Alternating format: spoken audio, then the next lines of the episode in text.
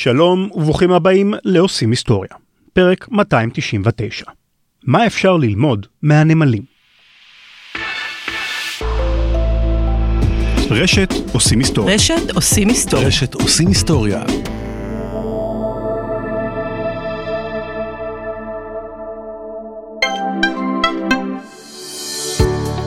הפרק בחסות סוהם, המשווקת מצעי פרימיום מכותנה ארוכת סיבים ומגבות רחצה מכותנה איכותית ומפנקת במחירים שווים לכל נפש. המצעים של סוהם מיוצרים במפעל טקסטיל ישראלי, מפעל הטקסטיל האחרון ששרד מתעשיית העבר המפוארת הזו, בדיוק בזכות המומחיות המיוחדת שלו בייצור הבדים האיכותיים. סוהם מציעה לכם 90 ימי ניסיון כדי להתרשם מהמצעים והמגבות, ואם לא אהבתם אותם מכל סיבה שהיא, סוהם תאסוף אותם מביתכם וכספיכם יוחזר לכם במלואו. בקרו ב-soham.co.il, s-o-h-a-m.co.il, או הקליקו על הבאנר של סוהם באתר הבית של רשת עושים היסטוריה. ואל תשכחו לספר להם שהגעתם דרך רשת עושים היסטוריה. Tranquility Base here. The Eagle has landed. עושים היסטוריה עם רן לוי.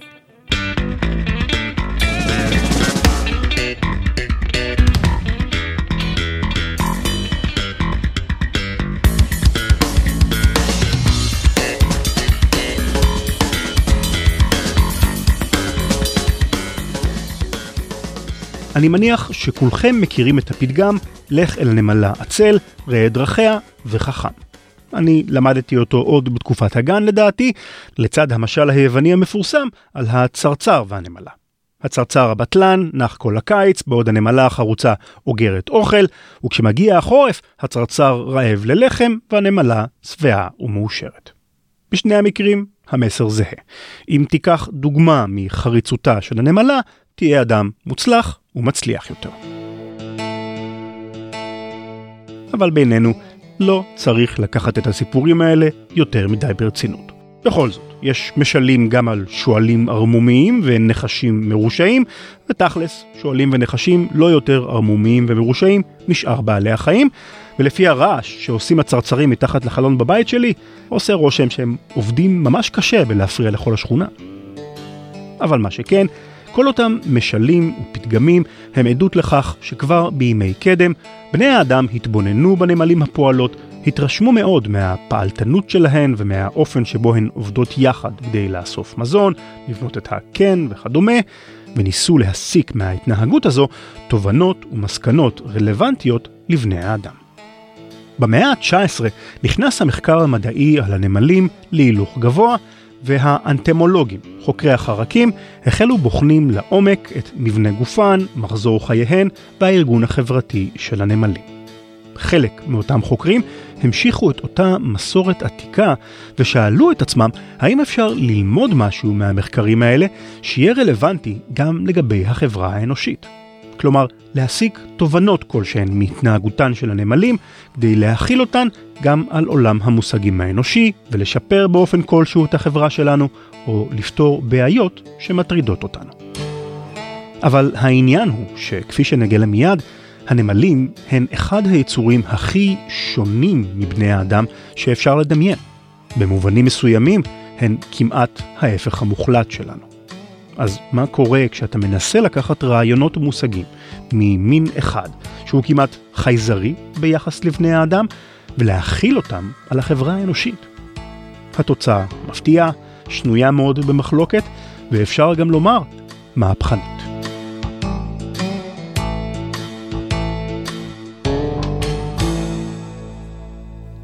אחד המדענים הראשונים שהתמקדו בחקר הנמלים היה אוגוסט פורל, שנולד בשוויץ ב-1848. עבור פורל הצעיר, הנמלים היו מפלט. אמו הייתה אישה דתייה מאוד, וכילד סבל רבות משגיונותיה והאיסורים הדתיים החמורים שהטילה עליו. הוא בילה מחוץ לבית בכל הזדמנות, ושם נולדה אהבתו לנמלים. מאוחר יותר, פורל למד רפואה והתמחה בנוירולוגיה, שם זכה להצלחה רבה. הוא היה מבין הראשונים להבין איך עובדים הנוירונים במוח, ויש אפילו אזור במוח שקרוי על שמו. במקביל לקריירה הרפואית המפוארת שלו, המשיך לחקור גם את הנמלים. הוא כתב ספר מקיף ועטור שבחים על הביולוגיה של הנמלים, ובעיתו בשוויץ זכה לכינוי החיבה לפורמיליה, מושבת הנמלים. אוגוסט פורל לא היה הראשון שחקר נמלים בצורה רצינית ומעמיקה, אבל בניגוד לאנטמולוגים וחוקרי הטבע של דורו, מחקריו של פורל התמקדו לא רק במבנה הגוף והביולוגיה של הנמלים, כי אם גם בהתנהגות שלהם. למשל, עוד כנער מתבגר הוא ערך ניסויים ובהם ערבב שתי מושבות שונות של נמלים. כאן המקום להסביר את ההבדל בין מושבה וכן, שני מושגים שלפעמים משתמשים בהם באותה המשמעות. מושבה היא המבנה הארגוני הבסיסי של הנמלים, אוסף של נמלים בנות אותו מין שחיות ועובדות יחד. כן הוא המבנה הפיזי שבו המושבה נמצאת, למשל רשת של מחילות מתחת לאדמה, או תל עפר שהנמלים בונות לעצמן, או אפילו בתוך גזע עץ. בכל אופן, פורל ידע שנמלים הן באופן עקרוני טריטוריאליות מאוד ומגנות על המושבה שלהן בחירוף נפש נגד פולשים זרים, גם אם מדובר בנמלים בנות אותו מין. כששתי מושבות נמלים נתקלות זו בזו, הן לרוב יילחמו אחת בשנייה מלחמת חורמה, עד שאחת המושבות תצליח לגרש או להשמיד את השנייה. אבל בניסוייו, פורל גילה להפתעתו שלא תמיד המלחמות האלה הן בלתי נמנעות. כמו רוב החרקים, הנמלים מתחילות את חייהן כביצים שהופכות לזחל, ממנו בוקעת הנמלה הבוגרת. כשהכניס פורל ביצים וזחלים של נמלים ממושבה אחת לקנמלים של מושבה אחרת, הנמלים שבקעו מתוך הזחלים האלה התקבלו במושבה החדשה בזרועות פתוחות. במקרים נדירים התרחשו שיתופי פעולה מפתיעים כאלה אפילו אצל נמלים בוגרות, ולא רק בזחלים וביצים. ולא רק נמלים אפילו. במקרים רבים אימצו במרכאות הנמלים אל המושבות שלהן גם חרקים ממינים אחרים לגמרי, כמו למשל כנימות מסוימות שהנמלים מגדלות בתוך הקן שלהן. הכנימות מפרישות טיפות של נוזל עשיר בסוכר שהנמלים אוכלות בשמחה, ובתמורה הנמלים שומרות על הכנימות מפני טורפים, דואגות להן למזון, ואפילו נושאות אותן על גבן כשהן עוברות מקן לקן. התקופה בה חי אוגוסט פורל, המחצית השנייה של המאה ה-19 ותחילת המאה ה-20, התאפיינה בעלייה ברורה של לאומנות, פשיזם ושנאת זרים באירופה כולה. מגמה שהגיעה לשיאה בשתי מלחמות העולם. פורל היה מודאג מאוד מהלאומנות הזו ומההשלכות ההרסניות שלה, וניסה לרדת לשורשיה של שנאת הזרים, שנדמה היה שכמעט כל בני האדם לוקים בה. מחקריו על הנמלים הראו לו שישנה גם אפשרות אחרת. אם הנמלים מסוגלות להתגבר על האינסטינקט התוקפני הטבעי שלהן ולאמץ לחיקן ביצים וזחלים של נמלים ממושבה אחרת, ואפילו חרקים ממינים אחרים, זה סימן שגם בני האדם מסוגלים להיגמל משנאת הזרים שלהם. כל מה שצריך לעשות, טען פורל, הוא לחנך את ילדינו לאהבת אדם כבר מגיל צעיר מאוד. ציטוט למרות שהאדם טורפני, אגואיסטי וצבוע מטבעו, ניתן להתגבר על כך על ידי חינוך חברתי נכון מילדות. את תפיסתי זו אני חב בראש ובראשונה לנמלים. סוף ציטוט. וזה לא הכל. פורל הראה במחקריו שלעיתים מושבות גדולות עשויות להשתרע על פני מספר רב של קינים, עובדה שהזכירה לו מאוד את הנטייה האנושית להתקבץ במדינות שונות. ואם הנמלים בקינים שונים יכולות להתאחד תחת כנפיה של מושבה אחת גדולה, שאל פורל, מדוע שלא יוכלו גם בני האדם במדינות השונות להתאחד תחת כנפיה של ממשלה עולמית אחת גדולה, באותו האופן שבו למשל מאוגדים הקנטונים השונים בשוויץ, ארץ מולדתו. חשוב להדגיש שרוב חוקרי החרקים לא יחזיקו בדעותיו של פורל. רבים מהם התנגדו לעצם הרעיון שאפשר בכלל להסיק משהו מהתנהגותן של הנמלים לגבי עולמם של בני האדם. ובכל זאת, השקפתו של פורל זכתה לתהודה גדולה מעצם היותו אחד מחוקרי הנמלים הגדולים של דורו, אם לא הגדול שבהם. רעיונותיו של פורל גם הדהדו את אותה תפיסה עתיקת יומין שהועברה אלינו דרך הפתגמים והמשלים, שלפיה נמלים הן באופן עקרוני מודל טוב ומוצלח לבני האדם. ואם אפשר ללמוד מהנמלים את חשיבותה של החריצות, מדוע שלא נוכל ללמוד מהן איך לבנות חברה אנושית טובה ומוצלחת יותר? אבל לרוע מזלו של פורל, תורות חברתיות שהופיעו בשלהי המאה ה-19 ובראשית המאה ה-20 ערערו את התדמית החיובית של הנמלים כמודל מוצלח לבני האדם. הפשיזם, הנאציזם, המרקסיזם והקומוניזם העניקו למושבת הנמלים פרשנות אחרת, אפלה יותר. הנמלים הפועלות הפכו למטאפורה להמונים טיפשים שנוח לשלוט בהם באמצעות תעמולה ומניפולציות רגשיות, והנמלה המלכה הפכה למקבילה של הדיקטטור ששולט על הרוב האדיש. השינוי התפיסתי הזה הביא לכך שפחות ופחות הוגי דעות נטו לחפש אצל הנמלים מודלים חברתיים שאפשר ליישם בהצלחה אצל בני האדם, כמו המודל החינוכי שניסח אוגוסט פורל, אבל למרות זאת, הוא לא סימן את סופו של הניסיון ללמוד משהו חדש על החברה האנושית מתוך עולמן של הנמלים.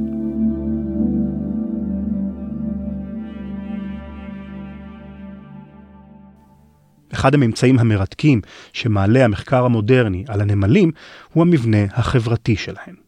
ברמה הבסיסית, אנחנו רגילים לשמוע על כך שבקן יש מלכה אחת או מספר מצומצם של מלכות שמטילות את הביצים, וכל השאר הן נמלים פועלות, נקבות עקרות שמשרתות אותה. אבל התיאור השטחי הזה מסתיר מאחוריו את המורכבות האמיתית של מושבת הנמלים, שנחשבת לארגון החברתי המורכב ביותר המוכר לנו בטבע, שני רק לזה של בני האדם. איתנו, כדי לספר לנו על המבנה החברתי המרשים של הנמלים, נמצא דוקטור אייל פריבמן. ראיין את אייל נתן פוזניאק. אה, שלום, אני אייל פריבמן מאוניברסיטת חיפה, אני אה, חוקר אה, במכון לאבולוציה פה באוניברסיטה ומרצה בחוג לביולוגיה אבולוציונית וסביבתית, ואני חוקר נמלים, אבולוציה של נמלים. הנמלים חברתיות כבר מעל 100 מיליון שנה. הדבר הכי בסיסי זה, זה הגודל של, של הקן. אוקיי, יש לך קן של נמלים. יכול להיות קן של נמלים שיש בו כמה עשרות פרטים. עשרות נמלים, עובדות ביחד, בונות איזה קן קטן, אה, חיות באיזושהי תקופה מסוימת ביחד, לפעמים שנים. וזה זה הגודל, כן? הגודל, אם הגודל הוא כזה קטן, המור, רמת המורכבות היא תהיה יותר אה, נמוכה. לעומת זאת, יכולים להיות קנים של אלפי, עשרות אלפי, מאות אלפי, גם מיליוני נמלים שחיות בקן אחד, וכולן צריכות לעבוד בתיאום אחת עם השני. תאר לעצמך מיליון נמלים עושות את כל, כל מה שנמלים עושות, כן, צריכות לעבוד מזון, לבנות את הקן, לנקות, לתחזק, לגדל את, ה, את הדור הבא, את, ה, את הצאצאים. יש יותר חלוקה לקבוצות של אה, תתי אה, קבוצות שכל אחת יש להן עבודה שונה, אה, תפקידים שונים, תפקידים מחוץ לקן, תפקידים בתוך הקן. כן, כמובן צריך לצאת ולהביא אוכל, נכון? וחוץ אבל, מזה. אבל גם בשביל להביא אוכל, גם בתוך רק הפעילות הספציפית הזאת, יכולות להיות קבוצות שונות, נמלים שונות יש להם תפקיד שהוא קצת שונה, כולן רוצות לצאת ולהביא מזון, אבל אולי יהיו כאלה שהן סיירות, שיוצאות והולכות למקומות שאף נמלה לא הייתה בהם בזמן האחרון לפחות, נגיד באותו יום היא הראשונה שהולכת ומחפשת מקור מזון חדש. ולעומת זאת יש כאלה שירוצו על הקו, אתה יודע, הלוך חזור, הלוך חזור. לא רק שנמלים שונות ממלאות תפקידים שונים בתוך המושבה, נמלה עשויה גם להחליף מספר תפקידים במהלך חייה. וזה משהו שהוא באופן כללי כנראה נכון להרבה מאוד סוגים של חרקים חברתיים, שפועלות מתחילות בתוך הקן, כשהן רק כשהן צעירות, שמתחילות לעבוד כפועלות בקן, מתחילות בעבודות שהן בתוך הקן, וככל שהן מתבגרות, הן יוצאות החוצה, לעבוד בחוץ, להביא מזון. אה, ויש בזה היגיון מסוים, כי בתוך הקן, איזה עבודות יש בתוך הקן? טיפול במלכה ובזחלים כמובן, okay, אוקיי? כל ההאכלה, טיפול בקן, התחזוקה של הקן, הניקיון של הקן, לעומת עבודות בחוץ של להביא מזון וכמובן מלחמה. כן, אם יש לנו מתחרים, אויבים, לא משנה אם זה טרף או, או, או מתחרים, בחוץ יש אה, עבודה מסוג אחר. אז הרעיון הוא שכשהנמלה היא צעירה, היא עוד לא עזבה את הקן, היא נמצאת בתוך הסביבה המוגנת של הקן, היא לא נחשפת לכל הסכנות האלה שיש בחוץ, ויכולה לבלות את אה, תוחלת החיים הראשונית שלה, החצי הראשון של החיים, בעבודות האלה בסביבה המוגנת. היא כבר מזדקנת, כבר מתחילה, אתה יודע, כולנו מזדקנים, כן? אז יש פחות מה להפסיד, אז תצאו החוצה ותעבדו בחוץ, להביא מזון. יש סכנות, יש טורפים, יש אה, לפעמים, למשל, יש, אה, תרמי, יש אה, נמלים ש, שמתמחות בטריפה של טרמיטים. הטרמיטים הם לא פריירים, שקן של נמלים פושט על, על, על קן של טרמיטים, זה חתיכת קרב עקוב מדם, אז מי שעושות את זה הן דווקא הזקנות. Hey, שאם תחשוב על זה, זה מעניין כי זה הפוך מאצלנו. אנחנו, ברגע שבן אדם מגיע לבגרות שיכול להתחיל לעבוד, ישר אנחנו שולחים אותו לקרב. נכון? את הצעירים אנחנו שולחים להילחם. שהם יוכלו לחשוב יותר מדי. והזקנים נשארים בבית. הנמלים אמרו, מה פתאום, זה לא הגיוני, הפוך. הצעירים יש להם את כל תוחלת החיים שלהם להפסיד. שיישארו בבית. הזקנות, ואגב זה הזקנות, אנחנו שולחים את הגברים הצעירים להילחם, הנמלים שולחות את הנשים הזקנות. וזה לא הכל. אייל מביא דוגמה מרתקת נוספת לחלוקת התפקידים המשוכללת בתוך מושבת הנמלים. אז הסיפור של החופשות הקרביות היה באמת על אה, זה מין של נמלים שחי באפריקה, בג'ונגלים באפריקה, נדמה לי בחוף השנהב עשו את המחקר הזה, חוקרים מגרמניה. שהמומחיות שלהם היא טריפה של טרמיטים. אוקיי, עכשיו, אה, כדי להצליח אה, לתפוס את הטרמיטים האלה ולטרוף אותם בעצם, אה, הנמלים צריכות להיכנס בכל הכוח. הם, הם, אה, ברגע שמזהות קן של טרמיטים, הן מגייסות הרבה מאות לוחמות, מאות פועלות מהקן, והטרמיטים הם לא פראיירים, יש להם גם מלטעות אה, מאוד אה, אה, מסוכנות. והן פשוט פושטות על הטרמיטים במאות או אלפים, ומתחילות לשחוט אותם. עכשיו, זו המומחיות שלהן, טריפת טרמיטים, הן יודעות מה הן עושות והן טובות בזה. אה, מצד שני, הטרמיטים הם אה, מחזירים מלחמה, ובעצם הרבה, הרבה נמלים אה, ייפצעו במהלך הקרב הזה. הפציעה הכי נפוצה זה כריתה של רגל. אה, לסטות של הטרמית יכולות אה, די בקלות פשוט לחתוך את הרגל של הנמלה, זה ממש גדם, שזה פציעה שלנו היא נשמע פציעה מאוד מאוד קשה, אבל צריך לזכור שלנמלים יש שש רגליים, אז רגל אחת, נו, אפשר להסתדר. אז נמלה שאיבדה רק רגל אחת, או אפילו שתיים, יכולה אה, לחזור לפעילות ולהמשיך לתפקד אה, בהמשך החיים שלה בקן. אבל אה, בעצם הסכנה העיקרית, רוב התמותה שקורית לנמלים האלה שנפצעות בקרב עם הטרמיטים, היא כתוצאה מזיהום, כמו שאנחנו מכירים גם אצלנו, בני אדם. אפשר, פצע יכול להחלים, הגוף שלנו יודע לפצעים מגלידים ומחלימים, אפילו גדם יכול להחלים.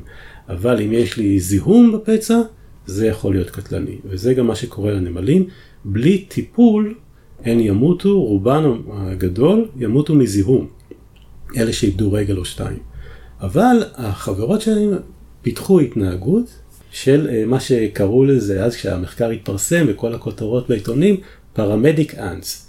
אוקיי? הנמלים האלה ממש מתפקדות כמו חובשות קרביות, הן גם סוחבות את הפצועות חזרה לקן, וגם מטפלות והראו, צילמו את זה וממש הצליחו להכניס, אה, לצלם וידאו בתוך הקן, איך הנמלה החובשת מטפלת בפצועה, ורואים שהיא מבלה הרבה מאוד זמן בטיפול בגדם, היא בעצם מלקקת אותו ומנקה אותו, וכנראה מחטאת אותו, אה, אולי יש שם כל מיני חומרים שפועלים כמו אנטיביוטיקה, סביר שיש, אה, וככה היא מצילה את החיים שלה. כלומר, הטיפול הזה הוא מציל את החיים של רוב הפועלות שנפצעו.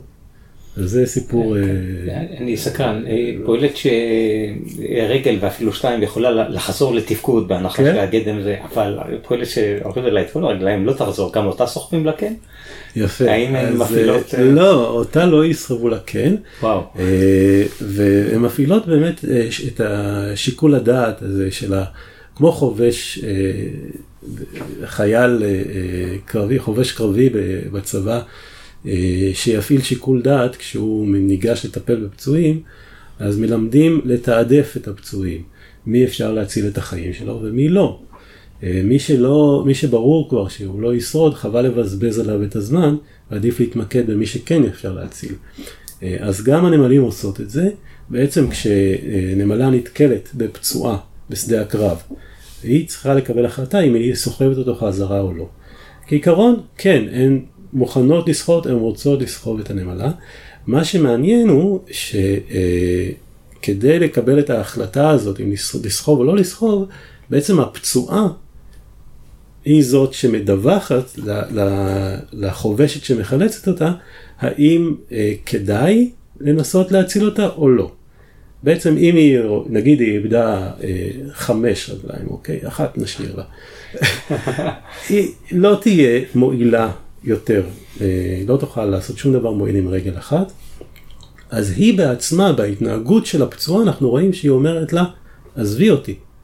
לכי תצילי מישהי אחרת שעוד יכולה להיות מועילה לה. כן. אז כאן אנחנו רואים שוב את העניין של האלטרואיזם. שהנמלה הפצועה, הרי בן אדם שנפצע בקרב, נגיד איבד רגל, אה, קשה לנו לדמיין אה, בן אדם כזה אומר, "אמ", ל- לחובש שבא לטפל בו, תשמע, אני כבר, גם אם תצליח להציל את החיים שלי, אני כבר לא אועיל לחברה. תהיה לי רק רגל אחת, אני לא אוכל להילחם, לא אוכל לעבוד. אה, אין טעם להחזיק אותי בחיים, כן? תשאיר אותי פה. לא, אצלנו יש את, ה, את האידיאל של, אה, של חילוץ פצועים בגלל ערך חיי האדם. גם אם הפצוע הזה הוא יהיה נכה כל החיים וישב בכיסא גלגלים, ונגיד שהוא לא יוכל להיות פרודוקטיבי בכלל לחברה, בכל זאת אה, חייבים לעשות הכל כדי להציל אותו. אצל אנחנו הנמלים- מעסיקים בחיים אנשים בתרדמת שנים, כן, אה, לפעמים. נכון. אז אצל הנמלים זה לא קיים, אין ערך לחיי הפרט. הערך היחיד הוא הערך הקולקטיב, של הקולקטיב, של החברה. ולכן השיקול, אה, שיקול הדעת, גם של הפצועה בעצמה, אם שווה להשקיע מאמץ כדי להציל אותה או לא, הוא האם הפרט יהיה מועיל לחברה אחרי שיצילו אותו. ישנם סיפורים מעט כאלה על אה, אנשים שפצועים במצב קשה ואומרים טוב תשאירו לי את הרימונים ואת התחמושת ואני אחפה על הנסיגה שלכם עד שזה ייגמר. כן, אז זה בהחלט קורה כמעט בכל סרט מהסרטים מהסוג הספציפי הזה. כמה זה קורה בפועל, במציאות, בחיים האמיתיים? אני לא אומר זה שזה קורה, לא לא, קורה. יש סיפורים אני- אמיתיים, אני לא. מתכוון, לא טוען, אני לא רוצה ללכלך יותר מדי על בני אדם, כן? זה דווקא חיה שאני מחבב באופן אישי. אבל אה, צריך להודות בעובדות, זה לא בר השוואה.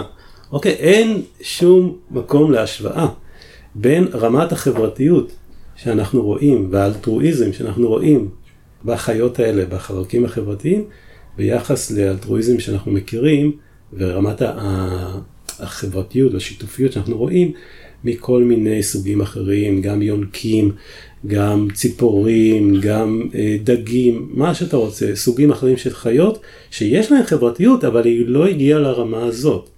הארגון החברתי המדהים של הנמלים וחלוקת התפקידים הברורה והמסודרת בתוך המושבה הובילו את החוקרים בראשית המאה ה-20 לתובנה מרתקת. מושבת הנמלים, מסתבר, היא לא רק אוסף של נמלים שעובדות וחיות יחד באותו האופן שבו זאבים צדים בלהקות, למשל. לא, מושבת הנמלים היא בעצמה יצור חי. זאת אומרת, הנמלה הבודדת היא לא בעל חיים שעומד בפני עצמו כמו זאב, חתול או אדם, אלא משהו שאפשר להקביל אותו לתא או לאיבר בגוף גדול יותר. אייל פריבמן. כן של נמלים, אה, אגב, אה, קוראים לזה הסופר אורגניזם, כי מתייחסים לקן לא כאל אה, קבוצה של אורגניזמים שחיים ביחד ועובדים ביחד, אלא כאל מין אורגניזם אחד שהפרט הבודד, הנמלה הבודדת, היא בעצם רק איבר בגוף של הסופר אורגניזם הזה. אז כאן אפשר להתייחס לזה כאל, לחשוב על זה בתור איזשהו פרט, חיה אחת גדולה, שהלב שלה הוא המלכה, והמשאבים שלה זה הזחלים והביצים הדור הבא, והפועלות הן בעצם כל האיברים, הגפיים של הידיים, הרגליים, ש, שיכולות לעבוד כדי לשמר את, ה, את, ה, את הגוף, את האורגניזם, נכון? אז אם אני מאבד אצבע, לא נורא. אבל אם uh, הלב שלי uh, ייפגע, אז אני לא אגיע רחוק.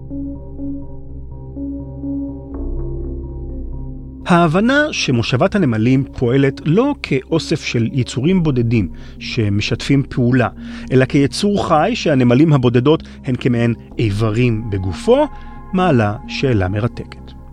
כדי לקיים את המבנה החברתי המרשים שלהן, הנמלים חייבות לתקשר זו עם זו. הן צריכות לעדכן אחת את השנייה לגבי מקורות מזון חדשים שהתגלו, וטורפים שמאיימים על הקן. הן צריכות לדעת כשחסרות יותר מדי נמלים לוחמות, או אם חלק מהקן התמוטט ודורש תיקון. כשהמושבה מחפשת אתר להקים קן חדש, הנמלים צריכות לקבל החלטה משותפת שאתר מסוים מוצלח יותר מאתרים אחרים. לנו, בני האדם, יש שפה עשירה ומורכבת שמאפשרת לנו לתקשר רעיונות מורכבים שכאלה אחד עם השני. אבל מהי השפה שבה מדברות הנמלים? החידה הביולוגית התמימה הזו תוביל, באופן מפתיע, לאחד הקונפליקטים הסוערים ביותר בדברי ימי המדע של המאה ה-20.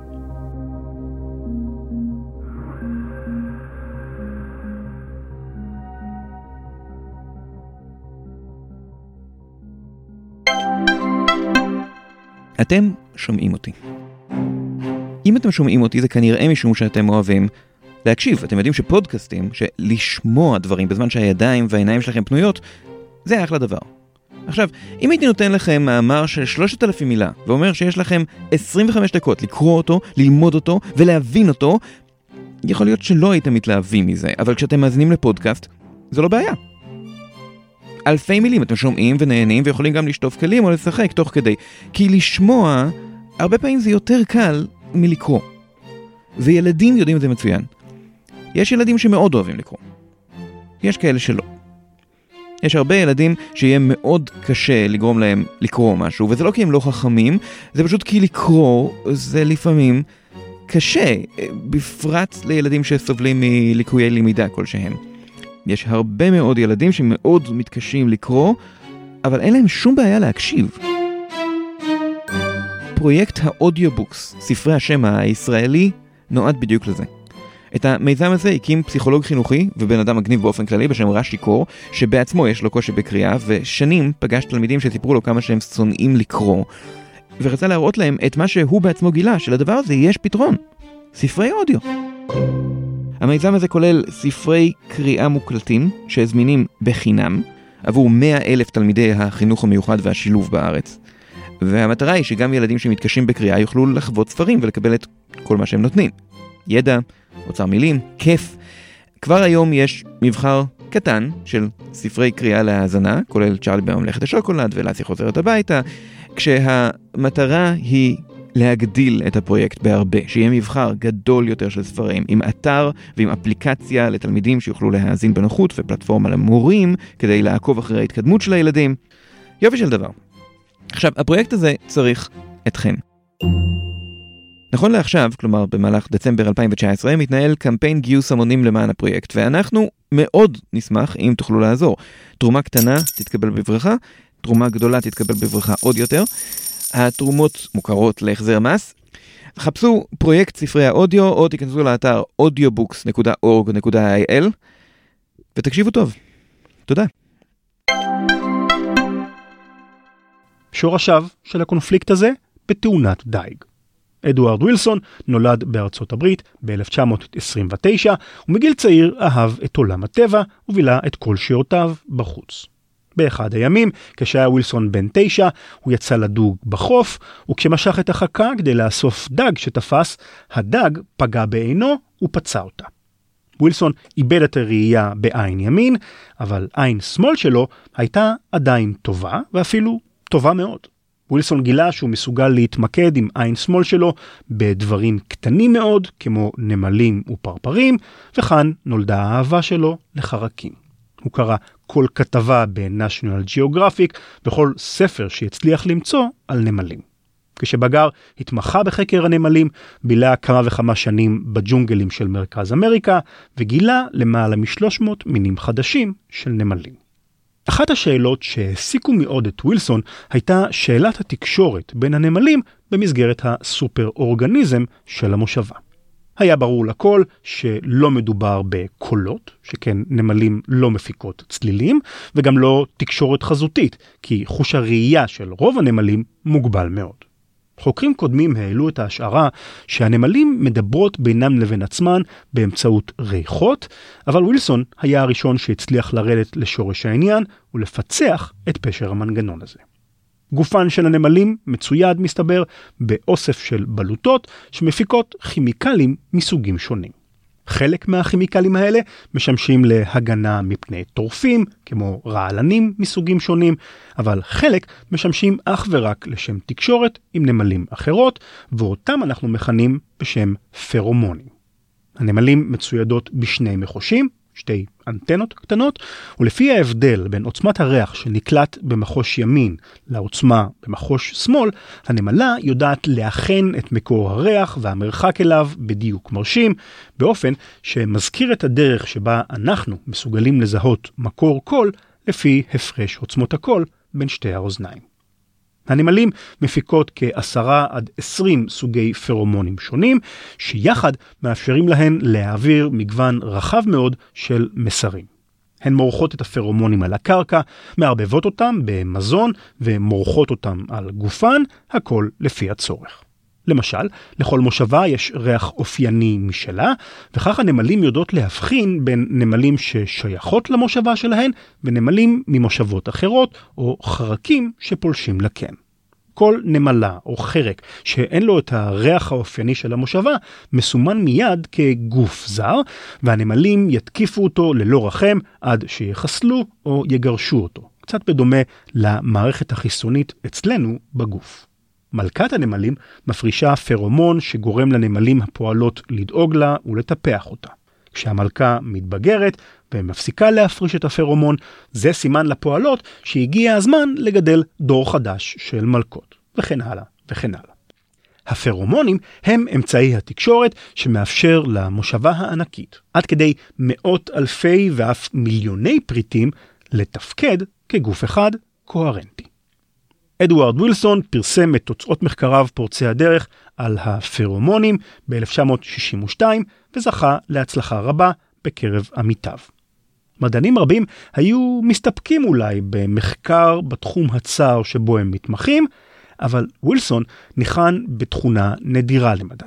הוא מסוגל לקחת צעד אחורה, לצאת מהמיקרו של מושא המחקר שלו ולראות את התמונה הרחבה יותר. השאלה הבסיסית שווילסון שאל את עצמו הייתה כיצד נוצר הארגון החברתי המורכב כל כך של הנמלים? כפי שראינו, ההתנהגות של הנמלים נשלטת במלואה על ידי פרומונים. הנמלים הן יצורים פשוטים, אין להם מוח מתוחכם, וכשנמלה מזהה פרומון כלשהו, היא תעשה את מה שמצווה עליה במרכאות הפרומון בדיוק נמרץ, כמעט כמו מכונה. ווילסון ערך בזמנו ניסוי שמדגים באופן מרתק ואפילו קצת משעשע את השליטה הכמעט מוחלטת של הפרומונים על התנהגותן של הנמלים. כשנמלה מתה, תהליך הריקבון של גופה יוצר חומצה בעלת ריח אופייני. ווילסון גילה שכשהוא מורח את החומצה על גופה של נמלה חיה, שאר הפועלות מתייחסות אליה כמתה וזורקות את הנמלה המסכנה החוצה מהקן. שם היא מסתובבת בחוסר אונים עד שחומצת הריקבון תתנדף והיא תשוב לחיים ותוכל לחזור לתוך הקן. אם כן, ההשפעה של הפרומון על נמלה היא עניין של אינסטינקט בלבד. לנמלה אין שליטה או בחירה לגבי ההתנהגות שלה בתגובה לפרומון. אבל איך נוצרת התנהגות מורכבת כל כך על ידי אוסף של אינסטינקטים נטולי מחשבה? ובכן, לשאלה הזו יש לנו תשובה עקרונית. אבולוציה. הברירה הטבעית מכתיבה שבעלי החיים שיש להם את הגנים המתאימים ביותר לסביבתם, שורדים ומעבירים את הגנים האלה הלאה לדור הבא. והלחץ הבלתי פוסק לשרוד ולהתרבות דוחף את בעלי החיים להשתכלל ולהשתנות כל הזמן. זו התשובה לשאלה של ווילסון. האבולוציה היא זו שיצרה את ההתנהגות החברתית המורכבת כל כך של הנמלים. אבל התשובה הזו מעלה שאלה מעניינת נוספת. אם האבולוציה אחראית להתנהגות החברתית של הנמלים, מדוע שהיא לא תהיה אחראית גם להתנהגות החברתית של בעלי חיים אחרים? זאת אומרת, נניח שאני חוקר זאבים אפורים ורוצה למצוא הסבר להתנהגות החברתית המסוימת שלהם. למשל, מדוע הם צדים בלהקות. אני יכול לנסות לענות על השאלה הזו במונחים של הזאב הבודד. מה כל זאב בלהקה מרגיש וחושב, ואיך ההחלטות של כל זאב מביאות לבסוף להתנהגות האופיינית ללהקת הזאבים. אבל אנחנו יודעים בוודאות שלפחות חלק מההתנהגות הזו נשלטת על ידי אינסטינקטים, שהרי ציד בלהקות הוא תופעה אוניברסלית שמשותפת לכמעט כל הזאבים האפורים. מכאן הסיק ווילסון שכדי להסביר במלואה את ההתנהגות החברתית של הזאבים ובעלי חיים אחרים, נצטרך לשאול את עצמנו איך השפיעה האבולוציה על התפתחותם של האינסטינקטים החברתיים האלה, בדיוק כפי שהיא השפיעה על ההתפתחות של האינסטינקטים החברתיים של הנמלים. זה אולי נשמע קצת כמו התפלפלות, אבל תחשבו על זה כך. הגדולה והיופי של תורת האבולוציה היא שהיא נותנת לנו תשובות לשאלות שפעם לא יכולנו להשיב עליהן, כמו איך התפתחה הפרווה העבה של הזאבים ואיך נוצר הצוואר הארוך של הג'ירפות. הרעיון של ווילסון מאפשר לנו להשתמש בתורת האבולוציה כדי למצוא תשובות גם לשאלות שהן לא רק מאפיינים גופניים של בעלי חיים, אלא גם על ההתנהגות החברתית שלהם. ווילסון כינה את הדרך החדשה הזו להבין את השפעתה של האבולוציה על ההתנהגות החברתית של בעלי חיים בשם סוציו-ביולוגיה, במובן של איחוד של הביולוגיה עם הסוציולוגיה. הוא פרסם את מסקנותיו בספר שכתב ב-1975 בשם סוציוביולוגיה, הסינתזה החדשה, ובו הראה כיצד אפשר לפרש סוגיות שונות בהתנהגותן של בעלי חיים לאורה של תורת האבולוציה. הספר זכה להצלחה אדירה ונחשב עד היום לקלאסיקה בתחום מדעי הטבע. אבל זה לא סוף הסיפור, או יותר נכון, סוף הספר. הספר סוציוביולוגיה, הסינתזה החדשה, מכיל 27 פרקים. אם הוא היה מכיל רק 26 פרקים, הכל היה מושלם. ווילסון היה זוכה למעמד של כוכב בעולם האקדמיה, כולם היו משבחים אותו על מחקריו פורצי הדרך, והוא היה יכול לפרוש לגמלאות, עטור שבחים ומחמאות. אבל במקום זאת, הספר הוביל למחאה רחבה והפגנות סוערות, וחלק מעמיתיו של אדוארד ווילסון באוניברסיטת הרווארד פרסמו מכתב נזעם שבו דרשו מהנהלת המוסד לפטר אותו לאלתר. הכל בגלל פרק אחד, הפרק האחרון בספר, שאותו הקדיש ווילסון במלואו לבעל חיים שאתם כנראה מכירים היטב, האדם. כשמדובר בנמלים, בזאבים, בכלבים וכל סוג אחר של בעל חיים, קל לנו לקבל את ההשערה שלפחות חלק מההתנהגות שלהם מוכתבת על ידי הגנים שלהם.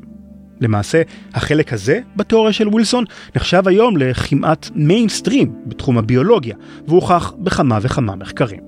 למשל, מחקר שהראה ששינוי בגנום של עכברים זכרים גורם להם להתנהגות אגרסיבית יותר כלפי זכרים אחרים ביחס לעכברים שלא עברו הנדסה גנטית. אבל כשזה מגיע אלינו, לבני האדם, הרבה יותר קשה לבלוע את הגלולה המרה הזו. הנה למשל אחת הטענות שהעלה ווילסון באותו פרק אחרון בספרו. ציטוט להערכתי, ההטיות הגנטיות חזקות מספיק כדי ליצור חלוקה משמעותית של העבודה אפילו בחברות הפתוחות והמתקדמות ביותר. סוף ציטוט. אם המשפט הזה נשמע לכם תמים ולא מזיק, תרשו לי לתרגם לכם אותו לעברית מדוברת. ווילסון מתייחס כאן לעובדה שבחברות אנושיות אין שוויון מלא בין נשים וגברים. אתם כבר מכירים את המציאות הזו. יש פחות מנהלות בכירות ממנהלים בכירים, יש פחות חברות כנסת מחברי כנסת, ובממוצע נשים מרוויחות פחות מגברים. רוב המדינות בעולם המערבי הליברלי פועלות כדי לבטל את אי השוויון הזה, מי באמצעות חקיקה שתאסור אפליה על רקע מגדרי, מי על ידי מתן העדפה מתקנת לנשים, ומי באמצעות חינוך ליברלי מגיל צעיר. הכל טוב ויפה, אבל ווילסון אומר שאם הסוציוביולוגיה שלו נכונה, אין לנו שום סיכוי לבטל את אי השוויון הזה. מדוע? כי זה אינסטינקט חברתי שנמצא עמוק עמוק בתוך הגנים שלנו, היכן שאף חקיקה או יוזמה חינוכית לא יכולים להשפיע. ווילסון טוען שהדפוס ההתנהגותי של חלוקת העבודה במין האנושי לא שונה באופן מהותי מחלוקת העבודה בתוך מושבת נמלים, ובדיוק באותו האופן שבו אי אפשר לגרום לנמלה פועלת להפוך למלכת נמלים על ידי חקיקה או חינוך מתקן, אי אפשר לשנות את דפוס חלוקת העבודה בחברה אנושית. הגנים הם אלו שקובעים. את אותו ההיגיון מפעיל ווילסון על מגוון רחב מאוד של התנהגויות אנושיות. למשל, שנאת הזרים והתוקפנות הטריטוריאלית שכל כך מאפיינות אותנו. ווילסון טוען שהאבולוציה עיצבה את ההתנהגויות החברתיות האלה, מכיוון שבתקופות קדומות יותר, מי שהיה תוקפן ואלים, ומי שהפגין חשדנות כלפי זרים שהתקרבו לשבט שלו, שרד בספירות גבוהה יותר. לראיה, מציין ווילסון, אותה ההתנהגות בדיוק מופיעה גם אצל קרובינו הקופים, שחולקים איתנו חלק נכבד מהאבולוציה שלנו. המשמעות הנובעת מכך היא שמכיוון שמדובר באינסטינקטים, לא משנה כמה נשקיע בחינוך לסובלנות, לא נצליח לעקור את הגזענות והאלימות מהטבע האנושי. ומה לגבי התשוקה שלנו לכסף ורכוש? גם היא ביולוגית, אין מה לעשות איתה. החיבה שלנו לסמלי סטטוס כמו מכוניות יוקרה זה בגנים. רוצים לעקור את הזנות? תשכחו מזה, זה לא יקרה. הכישלון של תנועת הקיבוצים? אם ווילסון צודק, זה לא כישלון מקרי שנבע מתנאים כלכליים או פוליטיים כאלה ואחרים, אלא מכיוון שמי שהקימו את הקיבוצים ניסו ללכת נגד טבע האדם ונגד האינסטינקטים הבסיסיים ביותר שלנו. קרל מרקס טען שאפשר לשנות את טבע האדם וליצור חברה אנושית שוויונית וצודקת באמצעות חינוך מחדש, אבל ווילסון אומר שרעיון כמו מרקסיזם יכול לעבוד רק בחברה של נמלים, היכן שהגנים מכתיבים באופן מושלם את החלוקה החברתית. במילותיו של ווילסון, ציטוט, קרל מרקס צדק, הסוציאליזם עובד, הוא רק בחר במין הלא נכון. סוף ציטוט.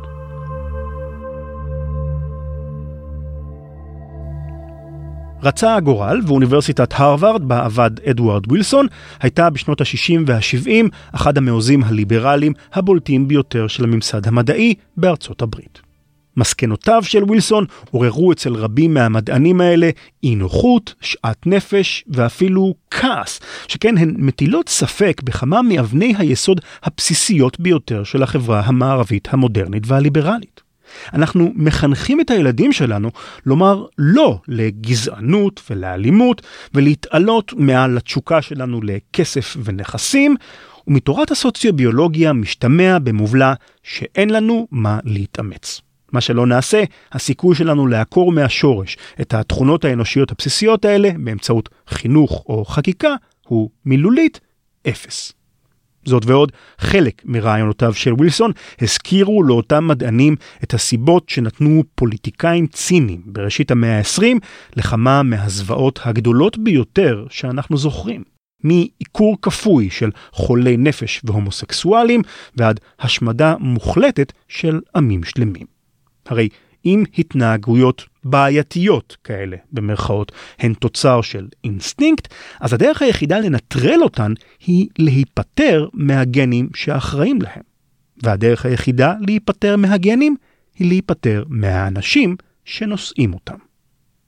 אין פלא שחלק ממתנגדיו של ווילסון חששו שאם פוליטיקאים ציניים יאמצו את הרעיונות הסוציו-ביולוגיים לחיקם, הם יוכלו להשתמש בהם כדי להצדיק מעשי זוועה כמו אלו שראינו בעבר. זו הסיבה לכך שמתנגדיו של ווילסון בהרווארד שלחו מכתב נזעם לניו יורק טיימס ובו דחו את טענותיו, כתבו מכתב פומבי להנהלת אוניברסיטת הרווארד ודרשו בו לפטר את ווילסון, ובמשך מספר שנים לוו הרצאותיו בהפגנות קולניות מאוד, שהגיעו לשיאן כשמפגין הסתנן לאחד הכנסים ושפך קנקן של מים על ראשו של ווילסון. אדוארד ווילסון עצמו מספר בזיכרונותיו שהופתע מאוד מעוצמת ההתנגדות לרעיונות שהעלה. ציטוט: בגלל שאני במקור מאלבמה, אני חושב שציפו ממני להיות שמרן. בדיעבד, אני יכול לומר שהייתי בסך הכל סוציו-ביולוג תמים. חשבתי שזה רעיון גדול. ראיתי כל מיני דרכים שבהם הסוציולוגים יכולים להיעזר בסוציוביולוגיה. באמת הייתי נאיבי כשחשבתי שעמיתיי במדעי החברה יהיו אסירי תודה על שציידתי אותם בכל מיני תוספות לתיאוריות שלהם בדבר מקורותיה של ההתנהגות האנושית. מה שקיבלתי זה בעיקר ריקושטים. סוף ציטוט. אבל למרות ההתנגדות הקולנית, ווילסון לא הסכים לסגת ולו במעט מתפיסותיו. כפי שראינו, עיקר ההתנגדות לתיאוריה שלו הגיע מסיבות פוליטיות וחברתיות, ולא מכיוון שהתיאוריה עצמה לא נכונה ברמה המדעית. ולפסול תיאוריה מדעית רק מכיוון שהיא לא מתיישבת עם תפיסת העולם החברתית שלך, זה אבסורד. אי אפשר להתעלם מהמציאות רק כי היא לא מתאימה לנו. מה שכן, אומר ווילסון, זה שלהתנהגות אנושית מסוימת יש שורשים אינסטינקטיביים, לא אומר שאנחנו מוכרחים לקבל אותה כמו שהיא. אפשר בהחלט לנסות ולהתעלות מעל האינסטינקטים השליליים שלנו, גם אם לעולם לא נצליח להגיע לארץ המובטחת ולהיפטר מהם לחלוטין. בנוסף, טען ווילסון, בסופו של דבר, אנחנו לא נמלים.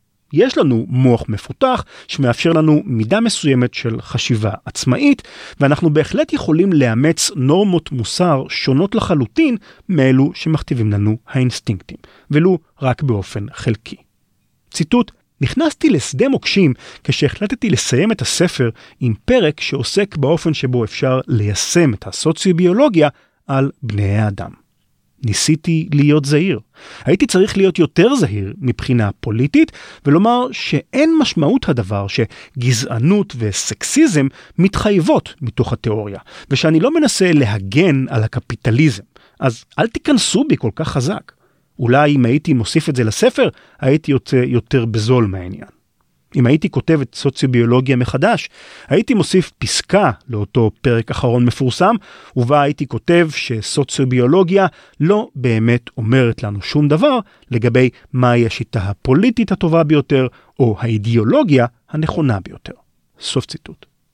ההתנגדות הנחרצת לסוציוביולוגיה מצידם של אנשי השמאל המדעי הביאה לכך שרוב החוקרים בתחום, על אף שקיבלו את טענותיו של ווילסון והאמינו בצדקתו, חששו להיות מזוהים איתו, שמא תוכתם תדמיתם הליברלית והם ייתפסו כפשיסטים או אנטי-ליברליים. כתוצאה מכך, מעטים הסכימו לכנות את עצמם סוציו-ביולוגים, ובמקום זאת המציאו לתורה הזו שמות חלופיים, כמו אקולוגיה התנהגותית, פסיכולוגיה אבולוציונית, או כינויים מכובסים דומים. בשורה התחתונה עם זאת, הרעיונות הסוציו-ביולוגיים נמצאים היום במיינסטרים של המדע, ורוב המדענים מקבלים אותם. ווילסון זכה במספר פרסים יוקרתיים על פועלו, כולל שני פרסי פוליצר על הספרים שכתב.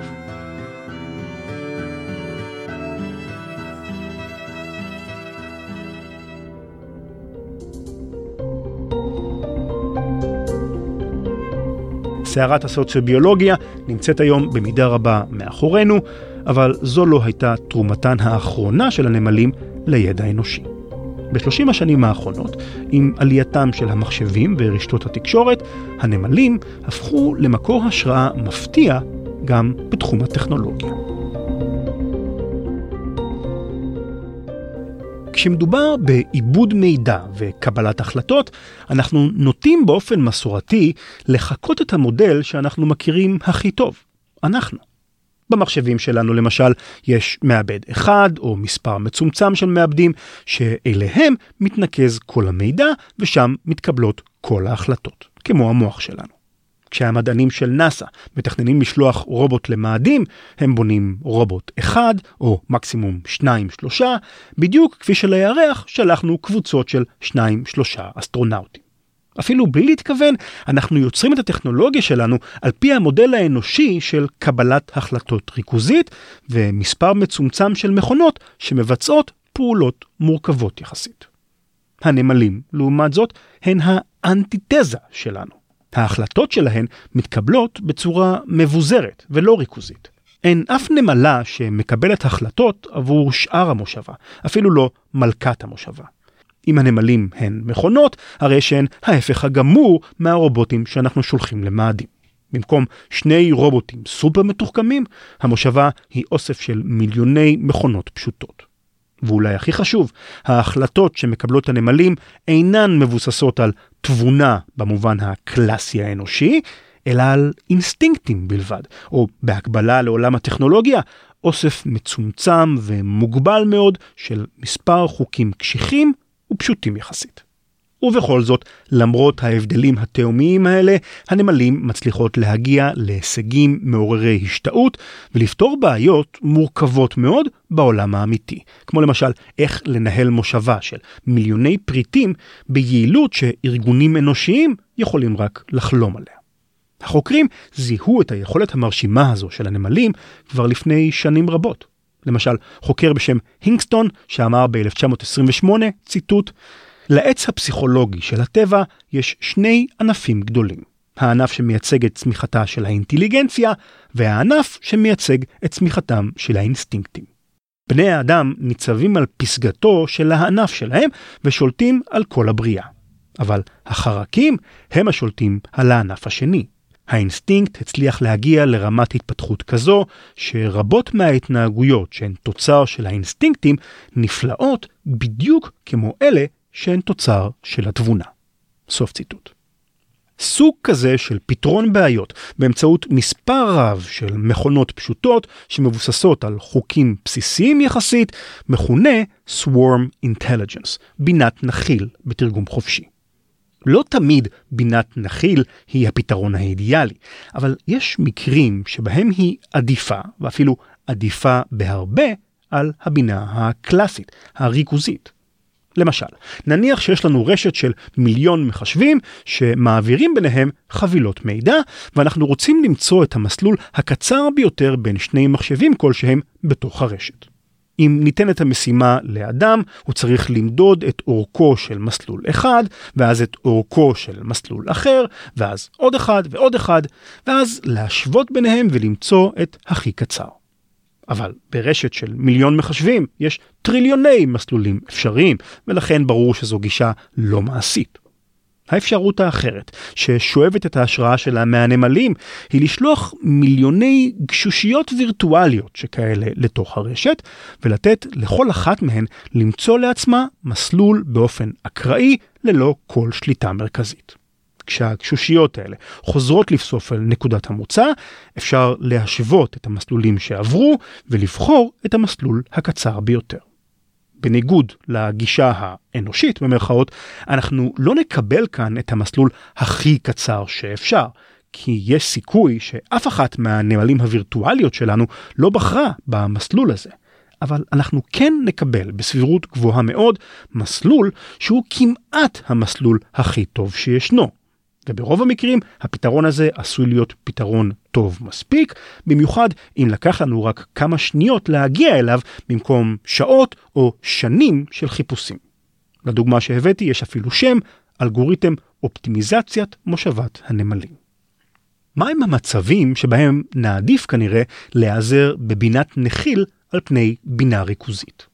כפי שראינו, מצב אחד הוא מצב שבו יש המון אפשרויות בחירה ורק מעט מאוד מידע שיכול לעזור למערכת לקבל החלטה מושכלת. מצב נוסף הוא כזה שדורש מהמערכת שלנו גמישות רבה מאוד ויכולת להשתנות בהתאם למצב החדש שנוצר. מערכות מורכבות ומסובכות הן מטבען פחות גמישות ונוחות לשינוי ממערכות פשוטות, ומערכת מבוזרת יכולה להתמודד עם שינויים תכופים טוב יותר. בעולם הרובוטיקה, רובוטים קטנים, פשוטים וזולים יכולים להוות תחליף מצוין לרובוטים יקרים וסופר מתוחכמים במצבים שבהם המורכבות היא חיסרון, כמו הרובוט במאדים. אם שלחת רובוט יקר ומתוחכם למאדים והוא התקלקל מסיבה כלשהי, אין לך יותר רובוט במאדים. בנחיל של המוני רובוטים פשוטים יותר, לרובוט אחד פחות או רובוט אחד יותר, אין הרבה משמעות.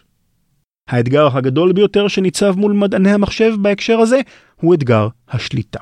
מכיוון שלא מדובר ברובוט אחד, אלא בהמוני רובוטים קטנים, יש לתכנן את החוקים ששולטים עליהם בקפדנות, אחרת עלולה להיווצר התנהגות שונה מאוד מזו שהתכוונת אליה. יכול להיות שהמפתח לבעיה הזו הוא שימוש באלגוריתמים שמבוססים על רעיונות של ברירה טבעית, אותה ברירה טבעית שיצרה אצל הנמלים את האינסטינקטים הכל כך מוצלחים שלהם.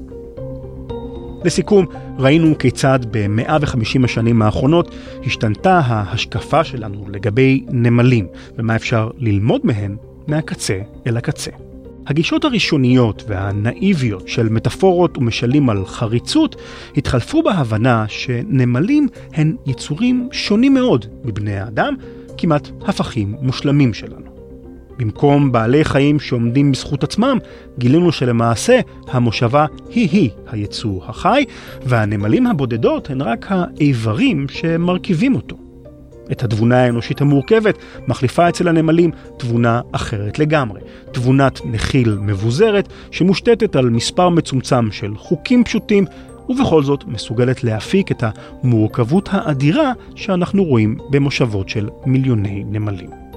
כשחשף אדוארד ווילסון את הדמיון בינינו ובין הנמלים, את האופן שבו שולטים הגנים והאינסטינקטים בהתנהגות שלנו, האמת הלא נעימה הזו זעזעה את עולמם של רבים, והיא מרמזת על זה שייתכן שלמרות כל מאמצינו, לא נוכל לעולם להתעלות לגמרי מעל למגבלות האנושיות שלנו. ובכל זאת, בעשורים האחרונים הנמלים העניקו לנו את מה שעשויה להתברר כמתנה יקרת ערך. סט חדש של אלגוריתמים חכמים שיאפשרו לנו אולי לנצל את הטכנולוגיה שלנו בדרכים מרתקות וחדשניות לגמרי. אז אולי הגיע הזמן לעדכן את הפתגם הישן ההוא. לך אל הנמלה, עצל, ראה דרכיה, אבל קח בחשבון שלא בטוח שתאהב את כל מה שתלמד ממנה.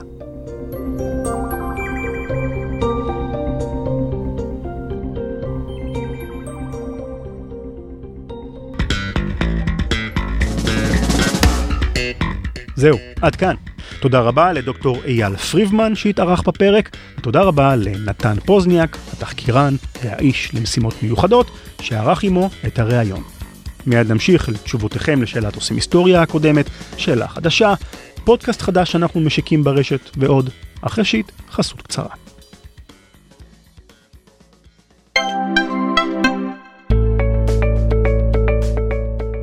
כשאתם מזמינים מרצה לאירוע חברה, יום עיון או אירוע פרטי, אתם רוצים להיות בטוחים שמדובר במרצה טוב, שהרי הצלחת הערב כולו תלויה, ברוב המקרים, באיכות המרצה.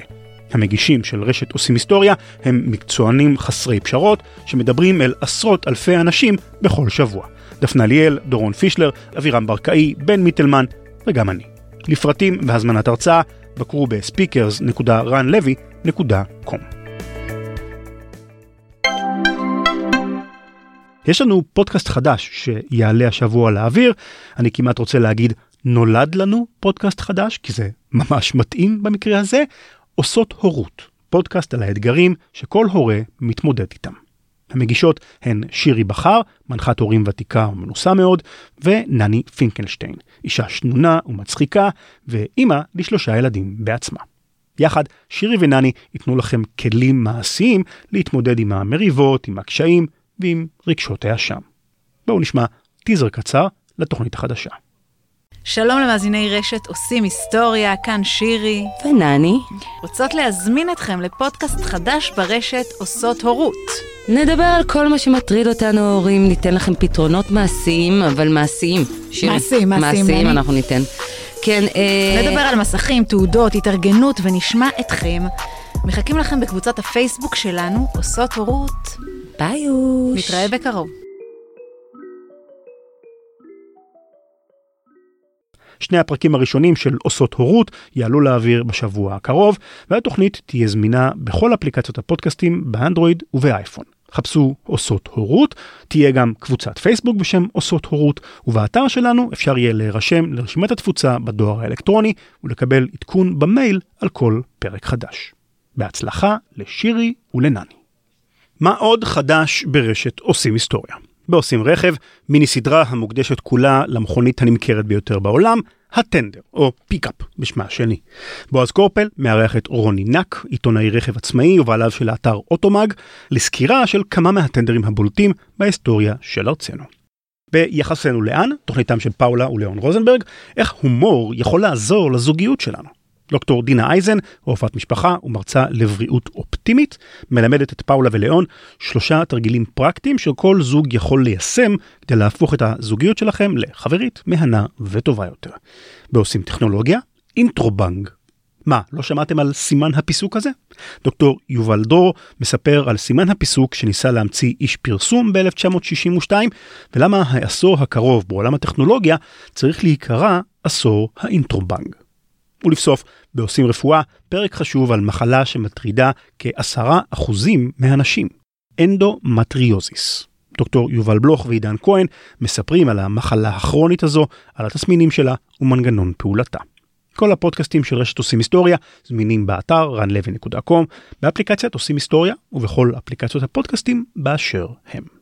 בפרק הקודם שאלתי אתכם מיהי הבינה המלאכותית החביבה עליכם מכל המחשבים והרובוטים שראינו בסרטים, סדרות וספרים.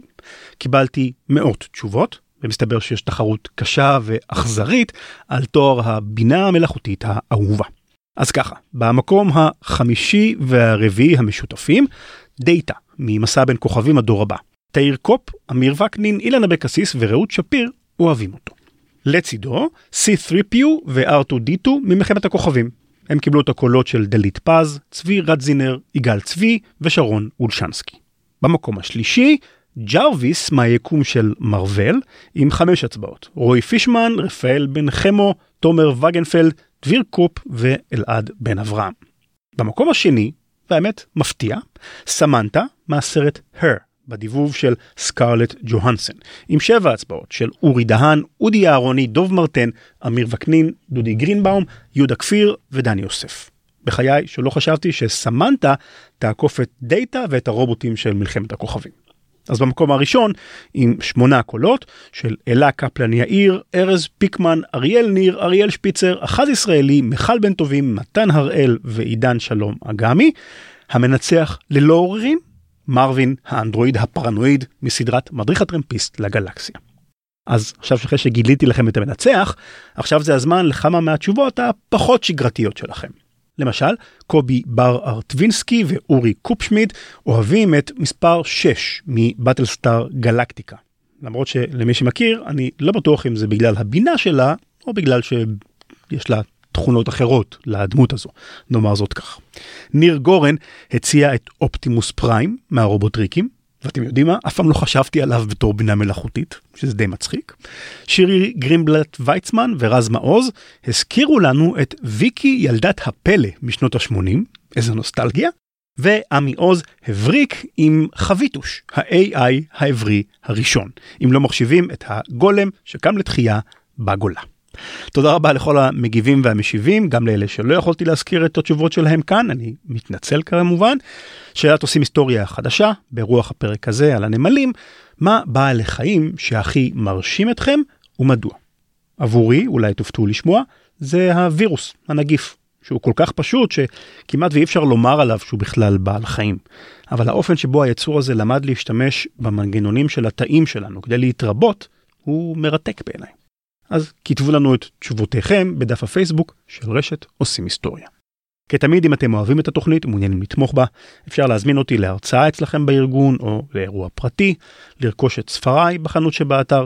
ספרו לחבריכם על התוכניות השונות ברשת עושים היסטוריה, ועזרו לנו להביא נותני חסות. זה מה שמחזיק את הרשת שלנו בחיים. עושים היסטוריה הם גיא בן נון ואיתמר סוויסה בעריכה ובהפקה, שרה סילבצקי, מנהלת הקהילות ואחראית על סיפור משפחתי, אביב שם טוב, מנהל המכירות, ויש לנו איש צוות חדש, קבלו אותו בברכה, רועי לוי, מנהל הפיתוח העסקי. בהצלחה רועי. דני תימור המנהל העסקי, אני רן לוי, כותב ומגיש. אנחנו נשתמע בפרק הבא. להתראות. In this house, we obey the laws of thermodynamics.